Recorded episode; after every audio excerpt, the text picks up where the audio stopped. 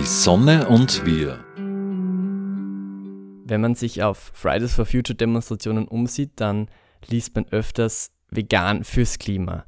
Denn eine vegane Lebensweise verursacht viel weniger CO2 als eine fleischessende. Dazu gleich mehr. WWF Österreich greift genau das auf. Sie haben eine Ernährungspyramide entwickelt. Sie kennen doch die Ernährungspyramide aus der Schule. Jene, die einem sagt, was man essen soll, was dann gesund für seinen eigenen Körper ist. Aber die Ernährungspyramide vom WWF ist ein wenig anders als die herkömmliche. Darüber spreche ich jetzt mit Pega Bayati. Sie ist Projektmanagerin für nachhaltige Ernährung beim WWF. Frau Bayati, was ist jetzt der Unterschied zwischen der herkömmlichen und der WWF-Ernährungspyramide? Der Unterschied zur Ernährungspyramide zwischen Ernährungspyramide 2.0 und der aktuellen österreichischen Ernährungspyramide liegt in erster Linie daran, dass äh, der Fleischanteil äh, massiv reduziert wurde. Konkret bedeutet das, dass die äh, Empfehlung für Fleischkonsum um die Hälfte reduziert wurde. Und nicht nur der Fleischkonsum, sondern auch ähm, tierische ähm, Molkereiprodukte, das heißt wie Milch und Käse, um zwei Drittel im Vergleich zur aktuellen österreichischen Ernährungspyramide. Im Gegensatz dazu wurde, der, äh, wurde die Empfehlung für Gemüse und Hülsenfrüchte explizit in den Vordergrund gestellt. Das bedeutet, auch hier empfiehlt die Ernährungspyramide äh, weitgehend einen hohen Konsum analog zur aktuellen österreichischen Ernährungspyramide, nur explizit eine Portion Hülsen, Hülsenfrüchte. Und das liegt daran, dass Hülsenfrüchte ein super Protein- und Energielieferant ist und wir halt eben diesen Ausgleich brauchen, wenn wir den Fleischkonsum reduzieren. Das Besondere an der Ernährungspyramide 2.0 ist auch, dass sie ernährungsphysiologisch gleich geblieben ist. Das bedeutet, wenn man sich nach der Ernährungspyramide 2.0 ernährt, erhält man die gleiche äh, Kalorien- und Energiezufuhr wie die aktuelle österreichische Ernährungspyramide. Das bedeutet, man ernährt sich nicht nur gesund, sondern schont eben auch Umwelt und Klima. Wir hören, Fleischprodukte, also Fleisch, aber auch Molkereiprodukte werden reduziert. Warum ist das dann besser fürs Klima? Unser Ernährungssystem hat massive Auswirkungen auf Klima und Natur. Mehr als ein Drittel der klimaschädlichen Treibhausgase geht weltweit darauf zurück. 70 Prozent des Verlustes an biologischer Vielfalt an Land und 80 Prozent der Entwaldung entstehen durch die Produktion unserer Lebensmittel entlang der gesamten Wertschöpfungskette. Transport, Lagerung und eben auch die unnötige Vergeudung von Lebensmitteln. Das Problem beim Fleisch ist der viel zu hohe Konsum, den wir in Österreich haben. Unser Konsum in Österreich liegt bei 59 Kilo pro Kopf und pro Jahr. Und damit sind wir EU-weit gesehen im Spitzenfeld. Das Problem ist, äh, beim Fleischkonsum geht zurück zur ähm, Sojaproduktion. Das bedeutet, es werden für die Tiere Futtermittel angebaut in Brasilien, allen voran, wo halt eben Landflächen gerodet werden. Und bei der Rodung von Landflächen werden klimaschädliche Treibhausgase freigesetzt. Und es fördert den Artenverlust, weil halt eben viele wertvolle Arten, Tierarten und Pflanzen dabei leider sterben und zurückgetrieben werden. Sie sagen, um diesen Soja in, in den Regenwaldgebieten anzubauen, wird viel Regenwald gerodet.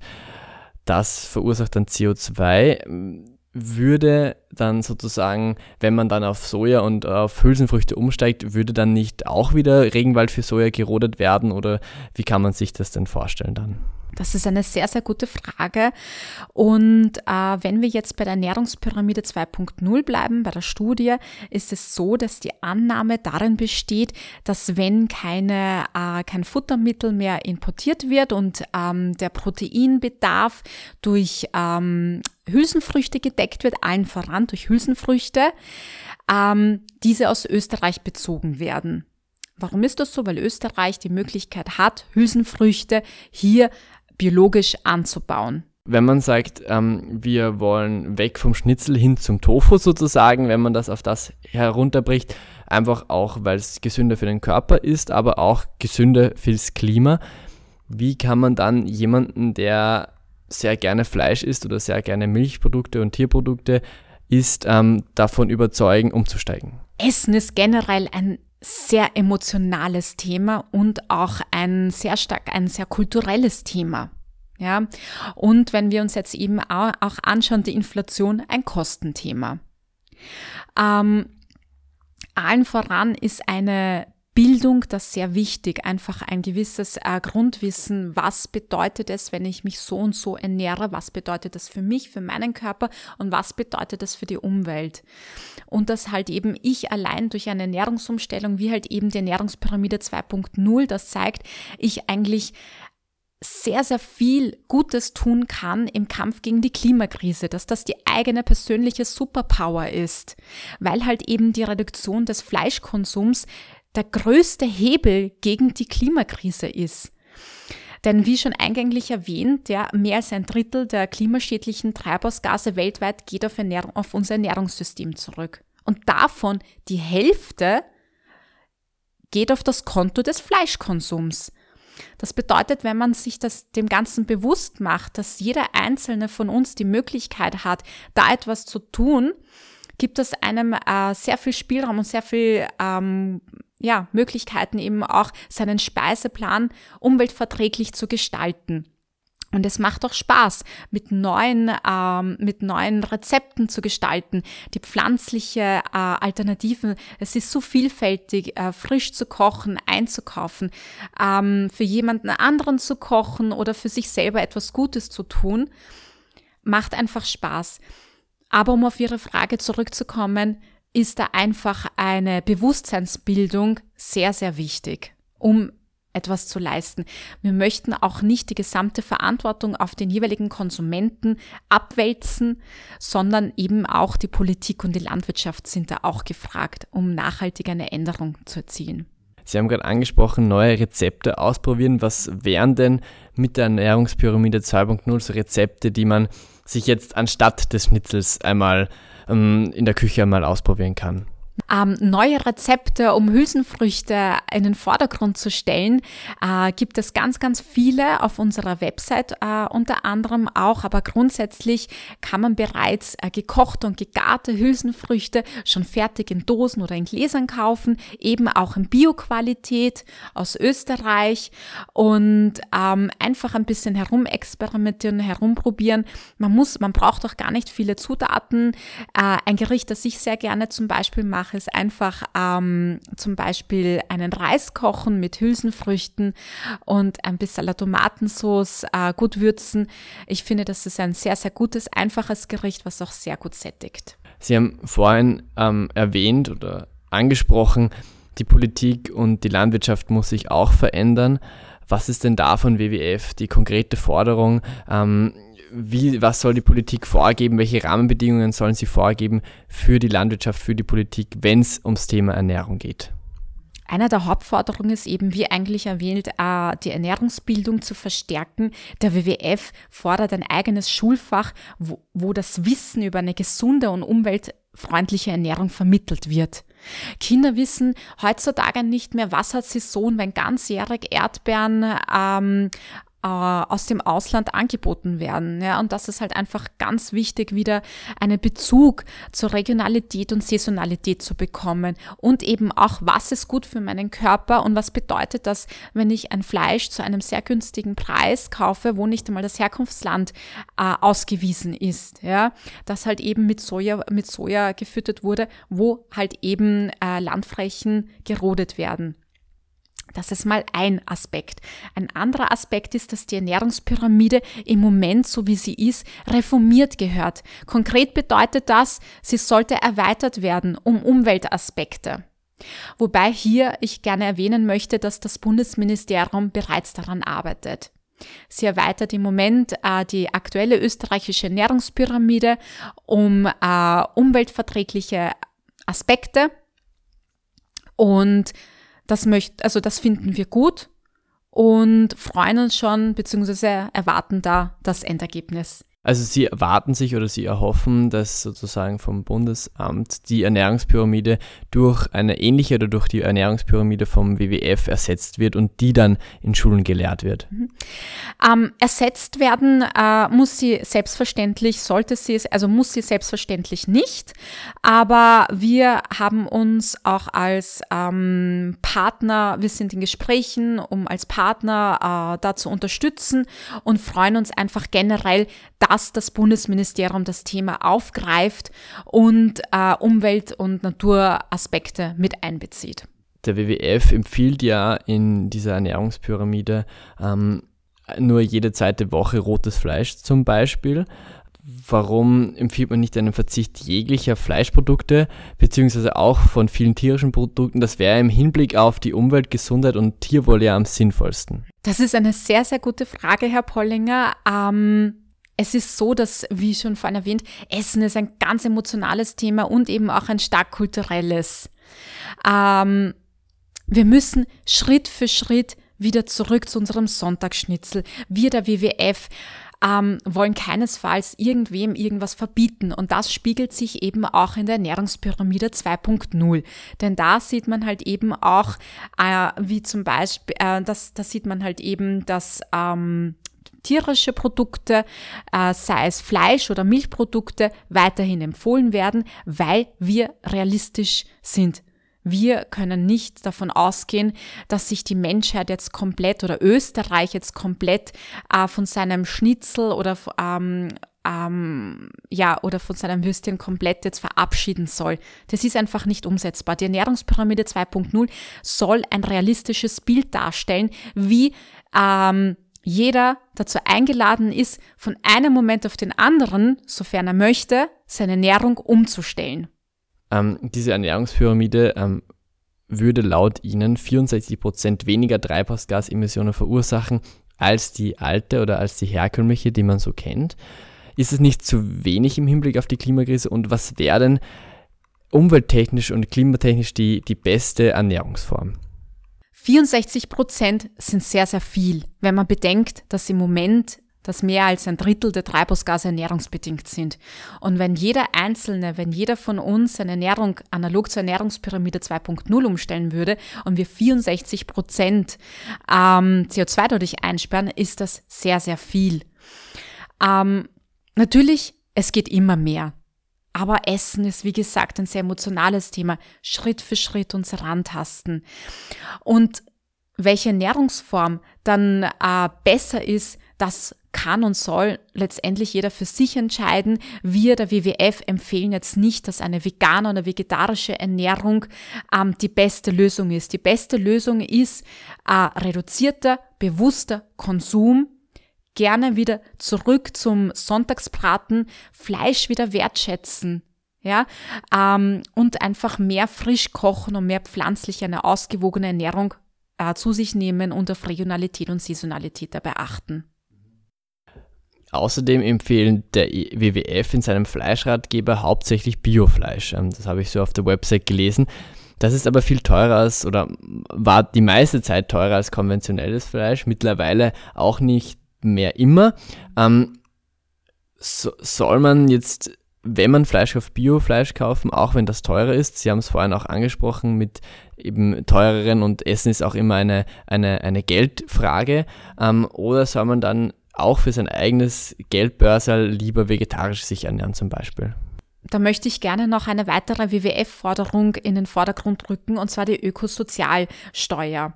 Die Politik sollte gesunde ähm, vor allem pflanzenbasierte und ressourcenschonende Lebensmittel auf allen Ebenen stärker unterstützen. Daher fordern wir der WWF die Senkung der Mehrwertsteuer auf unverarbeitete Lebensmittel wie Obst, Gemüse und Hülsenfrüchte. Auch die höhere Steuer für Milch, pflanzliche Milchalternativen sollte von 20 auf 10 Prozent fallen. Und das wiederum würde dem Geldbörsel natürlich in der aktuellen Situation, in der wir uns alle befinden, zugutekommen. Um zurück auf Ihre Frage zu kommen, äh, biologisches Fleisch. Wir haben vor ähm, zwei Jahren äh, eine, eine Studie gegeben, wo wir miteinander verglichen haben, äh, eine vierköpfige Familie, die konventionelle Produkte einkauft, ob auch sich um das gleiche Budget, um 100 Euro, glaube ich, waren das, auch biologische Lebensmittel ausgehen würde. Das Ergebnis, ich werde jetzt nicht die gesamte Studie vorlesen, sondern wirklich nur äh, das Ergebnis. Das Ergebnis ist, dass ja, es würde sich ausgehen, dass diese vierköpfige Familie sich äh, gesund und ausgewogen ernährt, eben auch gerne, sofern sie das möchte, Fleisch konsumiert und das biologisch. Ähm, das bedeutet aber auch konkret, dass andere Lebensmittel, die halt nicht so gut für die Umwelt und für den eigenen Körper sind, reduziert gehören. Und dann ist es möglich, sich nachhaltig zu ernähren. Viele Menschen, die vegetarisch und vegan schon leben, die ähm, machen das auch aufgrund der Tiere und des Tierleids. Sie beim WWF, und das hat mich gewundert, als ich eben diese, diese, diese Ernährungspyramide gelesen habe, beziehen sich dann nur auf Klimaaspekte. Gehört nicht auch zu einer Ernährung auch eine moralisch richtige Ernährung dazu oder lassen Sie das mit Absicht weg? Der WWF ist äh, eine Umweltschutzorganisation. Konkret bedeutet das, dass unser Hauptaugenmerk auf Natur, Artenvielfalt und Klimaschutz liegt. In unserem äh, Fleischratgeber, den Sie äh, schon bereits studiert haben, sehen Sie auch, dass wir andere Indikatoren mit einbezogen haben. Eben auch die Haltung der Tiere, weil natürlich das auch mit einfließt. Wenn man Lebensmittel hört, dann kommt einem kommt mir zumindest oftmals ähm, das Stichwort der Lebensmittelverschwendung auch in den Sinn. Zum, ein Drittel der produzierten Lebensmittel, die in Österreich produziert werden, werden auch gleich wieder weggeworfen. Das hat verschiedene Gründe. Man kauft zu viel ein, man kauft die falschen Dinge ein, ähm, man lässt Dinge einfach schlecht werden oder man schneidet zu viel weg. Wäre es nicht da auch ein ein Thema für die Ernährungspyramide 2.0, das auch gleich einfließen zu lassen. Eine weitere politische Forderung im Zuge der Publizierung der Ernährungspyramide 2.0 und eben auch aus den Studienergebnissen fordert äh, die Hälfte der Reduktion die, die Reduktion der Lebensmittelverschwendung um die Hälfte bis 2030. Um an ihren Fakten anzuschließen, ist es tatsächlich so, weltweit gehen 40 Prozent der produzierten Nahrungsmittel entlang der Wertschöpfungskette verloren. Ähm, etwa die Hälfte der vermeidbaren äh, Lebensmittelverschwendung entsteht in österreichischen Haushalten. Ähm, aufgrund von Zeitmangel, falscher Lagerung, fehlenden Kochideen oder Fehlinterpretation des Mindesthaltbarkeitsdatum.